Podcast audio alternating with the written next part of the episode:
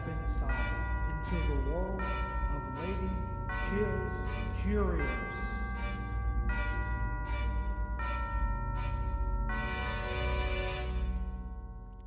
Good evening and welcome to another wacky and weird Wednesday. I'm your host, Lady Teal. Tonight we're talking about 10 traditions in medieval times that would be utterly absurd today. I just want to give everybody a belated happy Halloween because this past October I was only able to release one episode, and that's honestly because I have been doing so much in person research. We are staying in southern Arizona currently, and we're really close to Bisbee. We're really close to Tombstone. There's a lot of haunted towns, ghost towns, haunted hotels, paranormal, true crime stories, natural artifacts, and there's just a lot going on down here. And I've been trying to do a lot of in person research for some upcoming episodes. So, normally I would do like a huge Halloween celebration, and that has just gone and passed so quickly. I hope everyone had a lovely Halloween. Um, I was able to go to a fantastic magic show in Bisbee. And if you're ever in Bisbee, I highly suggest you checking out the seance room. So, um, for the month of November, I am going to be pushing out a lot of these stories that I've been able to research. So, I hope this will help keep the spooky season going for you. And in addition, I just wanted to let you know that to keep all of the macabre and the spookiness going all the way through November to Christmas, which a lot of people don't realize, but Christmas is actually a very spooky time of year. In many cultures, Christmas time is the best time to share ghost stories around the Christmas tree. So, in honor of that tradition, we're going to be doing a very spooky secret Santa. And if you want to sign up for that, the link is in my bio on Instagram. I also posted about it on Facebook. And if you have any questions, just reach out to me. But I do hope you will participate. It's like a secret Santa but Lady Teal's Curio style. So I think that wraps up all the news and going ons in the world right now, as far as this podcast goes. As far as the rest of the world goes, it's getting a little tense out there. And I just really feel like episodes like these kind of make things I don't know, it just makes me appreciate the things that we have in today's society and gives you like a lighthearted outlook on life. So I hope you enjoy tonight's episode and let's dive right in. The medieval times are somewhat a fantasy to many people today. It's an era in time which we romanticize thanks to movies and shows like Lord of the Rings, King Arthur, A Knight's Tale, or The Witcher. We often forget the terrible bits, like people were dying constantly from disease, malnutrition, and a huge lack of sanitary habits. Despite all the horribleness that happened in those periods, I have to admit, I absolutely love going to the Renaissance Festival, dressing up as a fair maiden, drinking some mead, and watching a good joust. Alas, there are traditions from the medieval days that are just so weird, I couldn't not feature them in an episode of Wacky and Weird Wednesday. These are all gathered from a Reddit post for all you source hungry heathens, and I will be sure to share the link in the show notes. So, the first tradition, and just FYI, these are not in any particular order. I just found 10 medieval traditions that would be super weird today. So, this first one is the hue and the cry, and this is submitted by user cryptic316. The hue and the cry, literally shouting that someone stole something and having the whole village chase after them. And I laughed out loud when I heard or when I read this post, I just immediately thought today, if you were walking along a street and I don't know, Marietta Square or Tucson, Arizona or something, and all of a sudden somebody just yells out, thief, and everybody that is out there surrounding you just storms that person and runs after that person. On one side, it's kind of a good idea. I mean, if you get robbed in a public place, it's nice to have the help. But what if you were wrongly accused? Like, what if you just happened to be standing next to the person who was stolen from and they thought you did it? And then all of a sudden, you are being chased by the entire freaking town. That would be rough.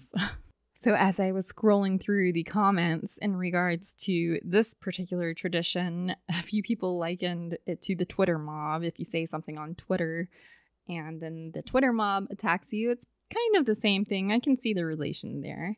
And apparently, a video from Mexico went viral pretty recently where two men tried to rob a public transport van and then all of a sudden, the passengers proceeded to beat the unarmed robber. So, I mean, I guess it depends on where you live as far as how weird this was. I I feel like the places where I live in suburbs and rural America, um, I would never see this happen, but I would love to. The next tradition that would be super weird today is animal courts. And this tradition was submitted by icy underscore noob. Animal courts, by far the most serial offenders were pigs. They were accused and convicted of chewing off body parts and even eating children. Most were found guilty and sentenced to death by hanging or being burned at the stake. In 1386, a convicted pig was dressed in a waistcoat, gloves, drawers, and a human mask for its execution. Now, if that's not one of the most effed up things I've ever heard that an animal was dressed up in human clothes and then executed, I don't know what is. I'm pretty sure I have not seen anything like this today. I could be wrong, but I can't just like I don't know. I can't imagine gathering like 14 people together, being a jury, having a few animals in the courtroom, and being like, this pig, Susie, ate that Sally's arm over there. She needs to be put to death, and then the jury decides what happens. I don't know about that. There was one user who made a very good point. He said, if, to be fair, if a pig killed a baby today, it would just be destroyed, no questions asked. And in the 14th century, they'd give a trial, give it defense lawyers, and declare it was innocent, innocent until proven guilty. And that's supposed to be more civilized. I mean, I think there might have been some sort of like entertainment value to it. Now, if you want a really entertaining video on whether or not animals can commit crimes, there is a channel called Historia Civilis and on YouTube, and I'll link that below in the um, show notes. And he just does an amazing job on covering uh, some certain animal trials that went on in Europe. I think you guys would enjoy that. The next tradition is duels over a bride at a wedding. And apparently, this also coincides with a tradition where your best man wasn't necessarily your best friend, but the best man was often the best duelist you knew. That way, if you were going to fight over a bride at a wedding, you had help from the best freaking fighter that you knew. And there's reason to believe that this is why groomsmen and your bridesmaids stand where they do in a wedding has something to do with the positioning of a sword and there's also reason to believe that the bridesmaids and groomsmen were acting as body doubles for the bride and the groom. This also leads to a theory or a belief, I should say, where the evil spirits might have been looking to do them harm, and the bridesmaids and the groomsmen were positioned there to prevent the evil spirits from attacking the brides and the grooms. But I digress, going back to the dueling over a bride. This is something that I definitely haven't seen at any weddings I've been at. Apparently, some Punjabi weddings, there's a ceremonial duel that happens.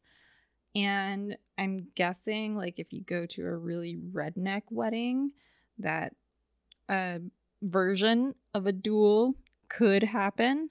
But honestly, I haven't. I mean, I've been to quite a few weddings. I haven't seen any swords come out. I haven't seen any fighting or dueling or jousting or whatever. And I'm a little bummed. I wish this was a tradition. So, friends, listeners, if anybody is getting married soon, congratulations. Please have a duel and invite me. Thank you. The next tradition comes from user V E X O N T E. I have no idea how to pronounce that, but they commented donating your urine to a dyer. And this wasn't just a thing. Um, as far as donating, you could also sell your urine and you could sell it to a leather craftsman or a textile dyer. And the power of your pee is something not to be taken lightly in medieval times because it could make your colors brighter. And this is because um, the dyes that were used were made out of natural items like leaves and flowers, roots, barks, berries, that sort of thing. So these types of dyes wouldn't really stick to the fabric unless you had a mordant. And this helped bind the dye to the cloth. Ammonia is like one of the best mordants there was such a demand for urine that people had specific chamber parts so that families could collect their pee to use as mordants and then sell it to the textile workers or donate it to the textile workers and then it would help your your clothes be more colorful. And as far as leather working goes, when urine breaks down, it basically um, decays into ammonia. And because of the high pH, this breaks down organic material, which makes it the perfect substance for softening and tanning animal hides. And so you could also sell your urine to the local leather worker as well. Who would have thought? Today, I'm lucky if I can even find a bathroom to go pee in without having to pay for it. I will say I have heard of people donating their pee for scientific purposes. As far as donating it for scientific purposes, I haven't heard about people getting paid. Usually you get like I don't know, some knickknacks or something. I think if it's like a significant study, then they would probably pay you. But I don't believe this tradition still stands today where we are in such need of urine for our textile workers and our fashion designers that they just want to use our urine to make their, their clothes more vibrant. So this is something that I, I really enjoyed this one. I just wish it was still a thing today because I am just flushing away money, it feels like.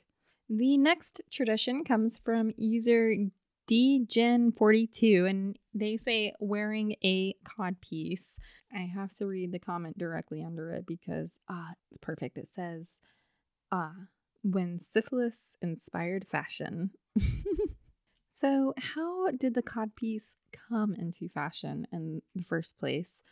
If you remember um, your history books and pictures, then you'll remember that men wore pantyhose, basically. And the way that the hose worked for the men was kind of like fishermen's waders. So they had one hose on each leg, and that fastened into their um, their tunic, basically. And as their tunics, as their tops became shorter, then you would be able to see that telltale bulge a little bit more. So then the codpiece came into fashion, and it's believed that the codpiece allowed the private parts of the men to breathe a little bit more so that it was a little more comfortable. And also, um, apparently there were a few fashion faux pas or accidents where somebody may have saw a little something personal from another man and so it's also believed that the codpiece was to help prevent any of these accidents from happening.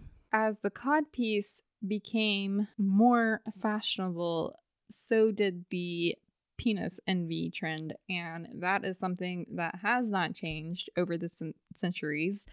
Um, apparently it was something that was also used as proving your masculinity in a very blatant manner. So, if you had a lot of money, you could be more elaborate with your codpiece. You could make it as large as you wanted. You could make it out of silk and velvet, and you could bejewel it and embroider it. If you were in the military, you could have a huge armor codpiece with shining silver and metal and engraved and all of that. I'm sure you're all aware the codpiece has definitely fallen out of fashion. However, the art of manliness suggests that the codpiece should actually be brought back because it can help men today, and I quote, it says, it can help men today command a room like a man.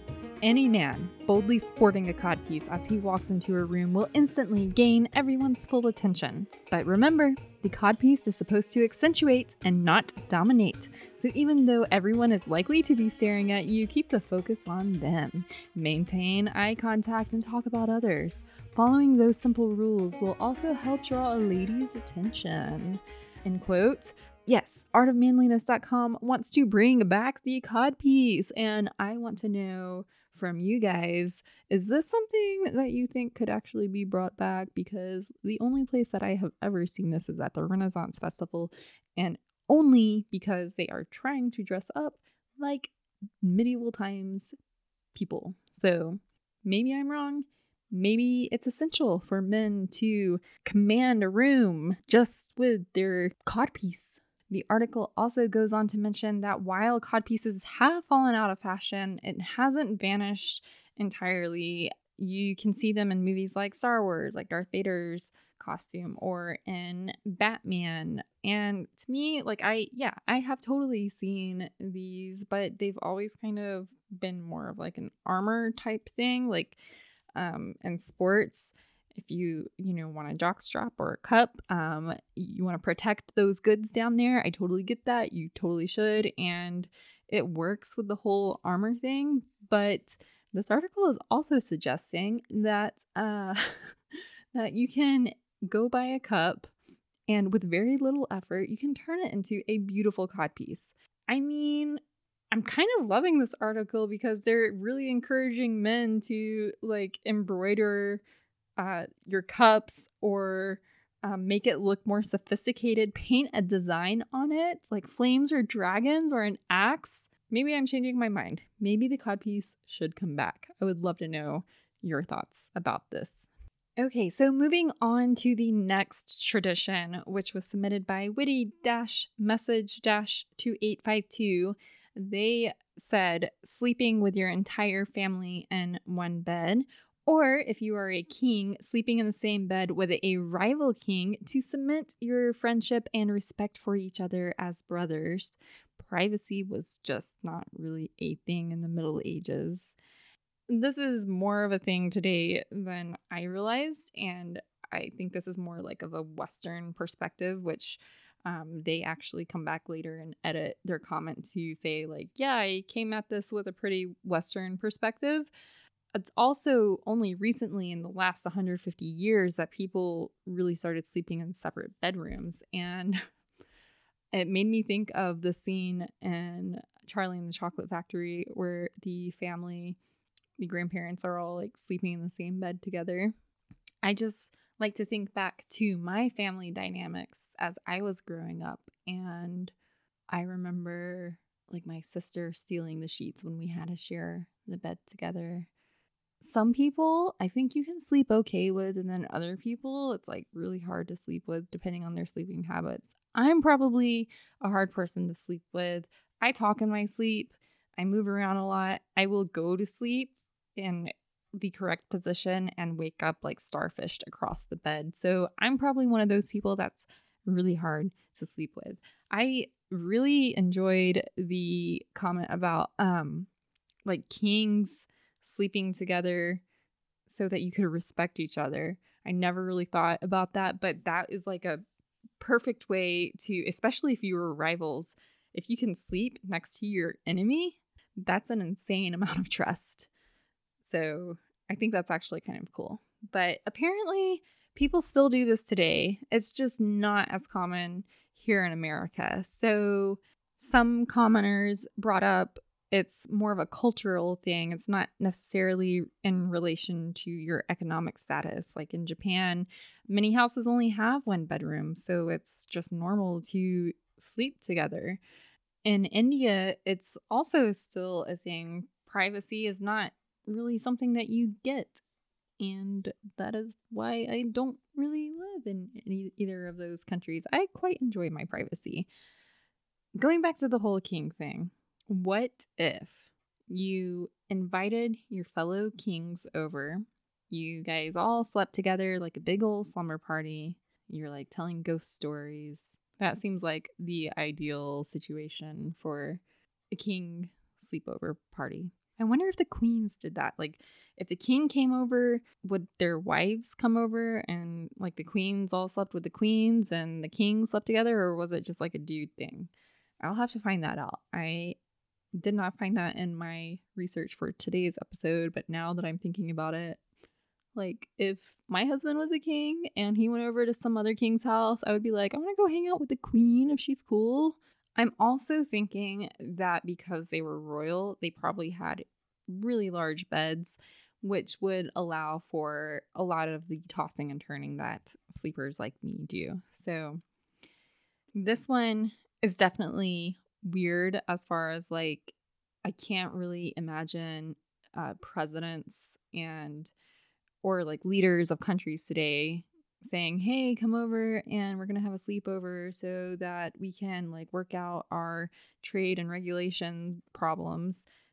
That definitely doesn't happen today as far as I know, but it does sound like this is something that has changed over um, more recent history and it's something that's kind of interesting. We'll probably have to talk about it in a later episode because privacy is also something that has changed over the last 150 years. Like, I think that's just something that we, as a culture and um, other cultures, view differently. So, obviously, sleeping together is going to be a huge a huge difference, especially for Americans.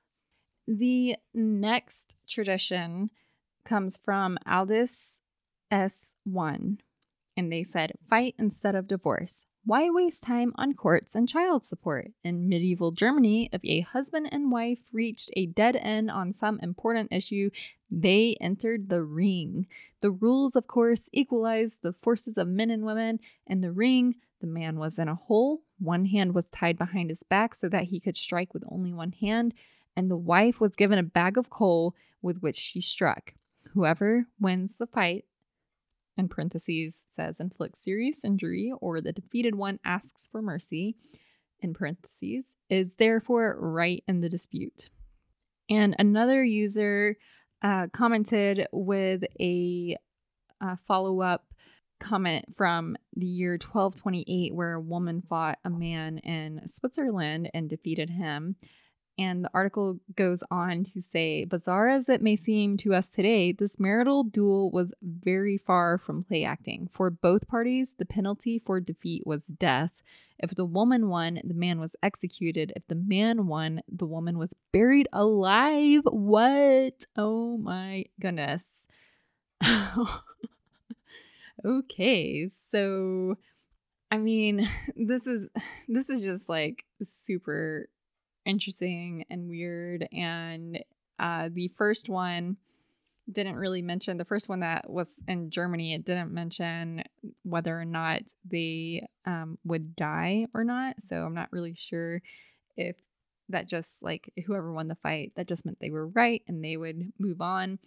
Um it's kind of crazy that in Switzerland they would kill whoever did not win. So, um, that's all the more reason to just settle your affairs in private to me. The next tradition comes from Clockface 897. And they said going to sleep as soon as it gets dark, waking up and hanging out with your family for a few hours in the middle of the night, and going back to bed until sunrise. And this is definitely something that um, changed after the Industrial Revolution because it, it wasn't just in medieval times. It, this is something that I've read about has happened or people used to do centuries past as well. And it's once we got um, street lights and we had like a certain work schedule, this is when we started as humans moving into like this seven to nine hour sleep cycle.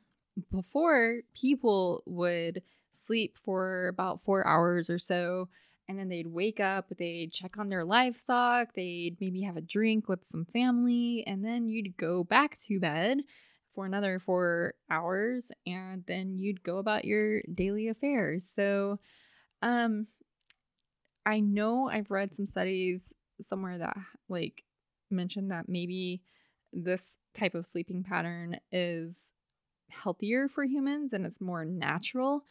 Um, I have actually never attempted to try this type of sleeping pattern and I think I would love it because I I don't know, both my husband and I wake up in the middle of the night and we're like wide awake. We could be hanging out. We would love to stay up. I think it would be really cool to stay up, you know, like you wake up at one o'clock in the morning, go do, go hang out with some friends, go have a drink, whatever, and then come back to bed at 5 a.m. and then wake up at 9 or 10 a.m. and go about your day. How fun would that be? I like that. So, this is yet another tradition that is a recent thing that people believe that everybody should sleep for like eight hours. So, um, you would have your first sleep and your second sleep. So, yeah, that's that's pretty. That would definitely be weird in today's world. It'll be interesting to see like 300 to 500 years from now if people revert back to that schedule. The next tradition is posted by user Jeff underscore the underscore nurse, and he said a barber doing surgery. One user commented below him, it was more like a surgeon who was also doing haircuts, and this is actually very correct. M- most people don't realize that barbers actually used to perform surgery on customers and also dental work. The barber pole that is seen out of most barbershops today symbolizes something you all might not realize. The barber pole that is outside that has like the red and the blue stripes that spin around, the pole itself represents the staff that the patient gripped during the procedure to encourage blood flow. And that fact comes from a Wikipedia article. The colored stripes indicated what services the barber was able to provide. So, if um, the barber pole showed red and white, then that meant that they could bleed their patients and set their bones or pull their teeth. The blue indicated if nothing urgent was required, and that usually is when you would get a haircut. Some people have interpreted the barber pole colors as red representing the arterial blood, blue symbolic of the venous blood, and white depicting the bandage. But this isn't actually uh, supported in all countries. This is something that is maybe supported in a very few European countries. So you're probably wondering what happened to make barber surgeons become just barbers and this is because in 1743 in France and 1745 in England, barber surgeons who cut or shaved hair were not allowed to perform surgery. And there was a college of surgery that was founded in England in 1800, and the last practicing barber surgeon in England died in 1821. And eventually, all the things that the barber surgeon did they did bloodletting, they did surgery, they did haircuts, they did getting your boils lanced, getting your teeth pulled. All of that eventually went into their own separate categories. So back then you had your barber surgeon, and today you have your surgeon, your dentist, your embalmers, your doctors, your hairdressers, your wig makers, and so forth. So it was just more one of those things as time went on instead of being like this one-stop shop they the um, colleges required the surgeons to become more skilled in their area of expertise. And the final tradition, which I did save my favorite for last, is it was um, uploaded by user master dash manipulation. And they said this was a love potion recipe from the 10th century. And I'm just going to read the love potion as they have it written on Reddit here says a woman will lay a cloth on the ground and cover it in grain. She will then strip her clothing off and cover her body in honey. After that, she will roll around the cloth and try to get covered in grain. Afterwards, she will get up and take the grain stuck to her body over to the mill and ground that into flour. She will then use that flour to bake bread and give it to her husband to eat. So that's the first love potion. He goes on and mentions another love potion that involves a wife presenting her naked butt to her husband, who then rolls bread dough on it that will be turned into bread. This one just blew my mind. Um, somebody commented in a comment below that love potions still exist in the form of cam girls selling their bathwater to gamers, and there's also, I'm sure, um, you've heard of girls selling their socks or pictures of their feet or um, their dirty underwear to people as well. So, but this seems a little more intimate.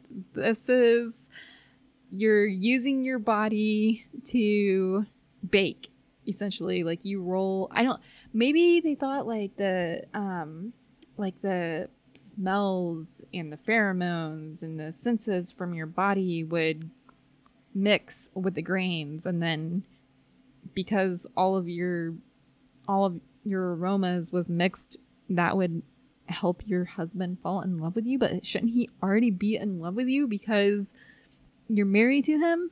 I, I don't really understand. I think there's probably a little bit more context. And this is from an excerpt of Burchard of Worms' book, The Corrector, or alternatively, The Physician. But apparently, in this book, there's a lot of pagan rituals, and these are just a couple of them. Now, there's definitely witchcraft and pagan rituals that go on today. I have heard of love potions that involve, and this is going to be really gross, so I apologize ahead of time, but I have heard of love, love potions that um, involve women's period blood and mixing it with some other things to make a concoction to make a man fall in love with you. I have to say, I would much rather like roll around in some grain and then bake some bread with it than give somebody my period blood. But that's just me. This also kind of reminds me of one of my old Wacky Wednesday episodes where we talked about um, the bread fetish. Oh, what was that girl's name? Let me look it up really quick. Bread fla- bread face blog where the girl basically just smashes her face into bread. I mean, I love me some bread. My husband doesn't. This love potion would not work on my husband because he is not a bread eater now that I'm thinking about it, like, why did a married woman need a love potion for her husband? It's probably because back in medieval times, you rarely, rarely were able to marry the person that you actually loved. You um, often were married to bargain for something or had a dowry or something like that. So I guess I could understand the fact that a, a, wife might need a love potion to make her husband love her. There's similar things that still go on today in Africa and Brazil, um, but they're drinks that you make from using the woman's undergarments. So I'm not really sure what's like the weirder part of this post. Like, is it More weird that she's having to make a love potion to make her husband love her because today, if you don't want to be with your husband, you would just get divorced or you would separate. Um, you wouldn't have to go through all this trouble of rolling in grain and flour and making bread for him. or is it the fact that if she had to roll around in grain and flour and bake some bread or uh, put the dough on her butt and then bake that bread? I'm not really. Sh- I'm kind of torn. They're both. They're both pretty weird.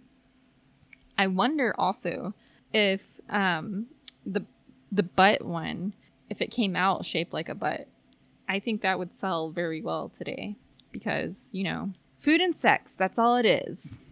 So that's it for this wacky and weird Wednesday, everybody. I hope you are having an amazing week. I really just wanted to do something lighthearted and fun this week. And I thought, you know what? We're living in some crazy times. Let's go back in time to a crazier time. and this did not disappoint. While some of these were very weird, there's still remnants of these traditions that are performed today. And I think that's very interesting. It's kind of like pieces of our ancestors that just are carried on through history in unexpected ways. I would love to know your thoughts. If you have any weird medieval traditions that you know about, and which of these traditions was your favorite? Who knows? Maybe you'll be baking some bread this weekend. Remember, stay curious.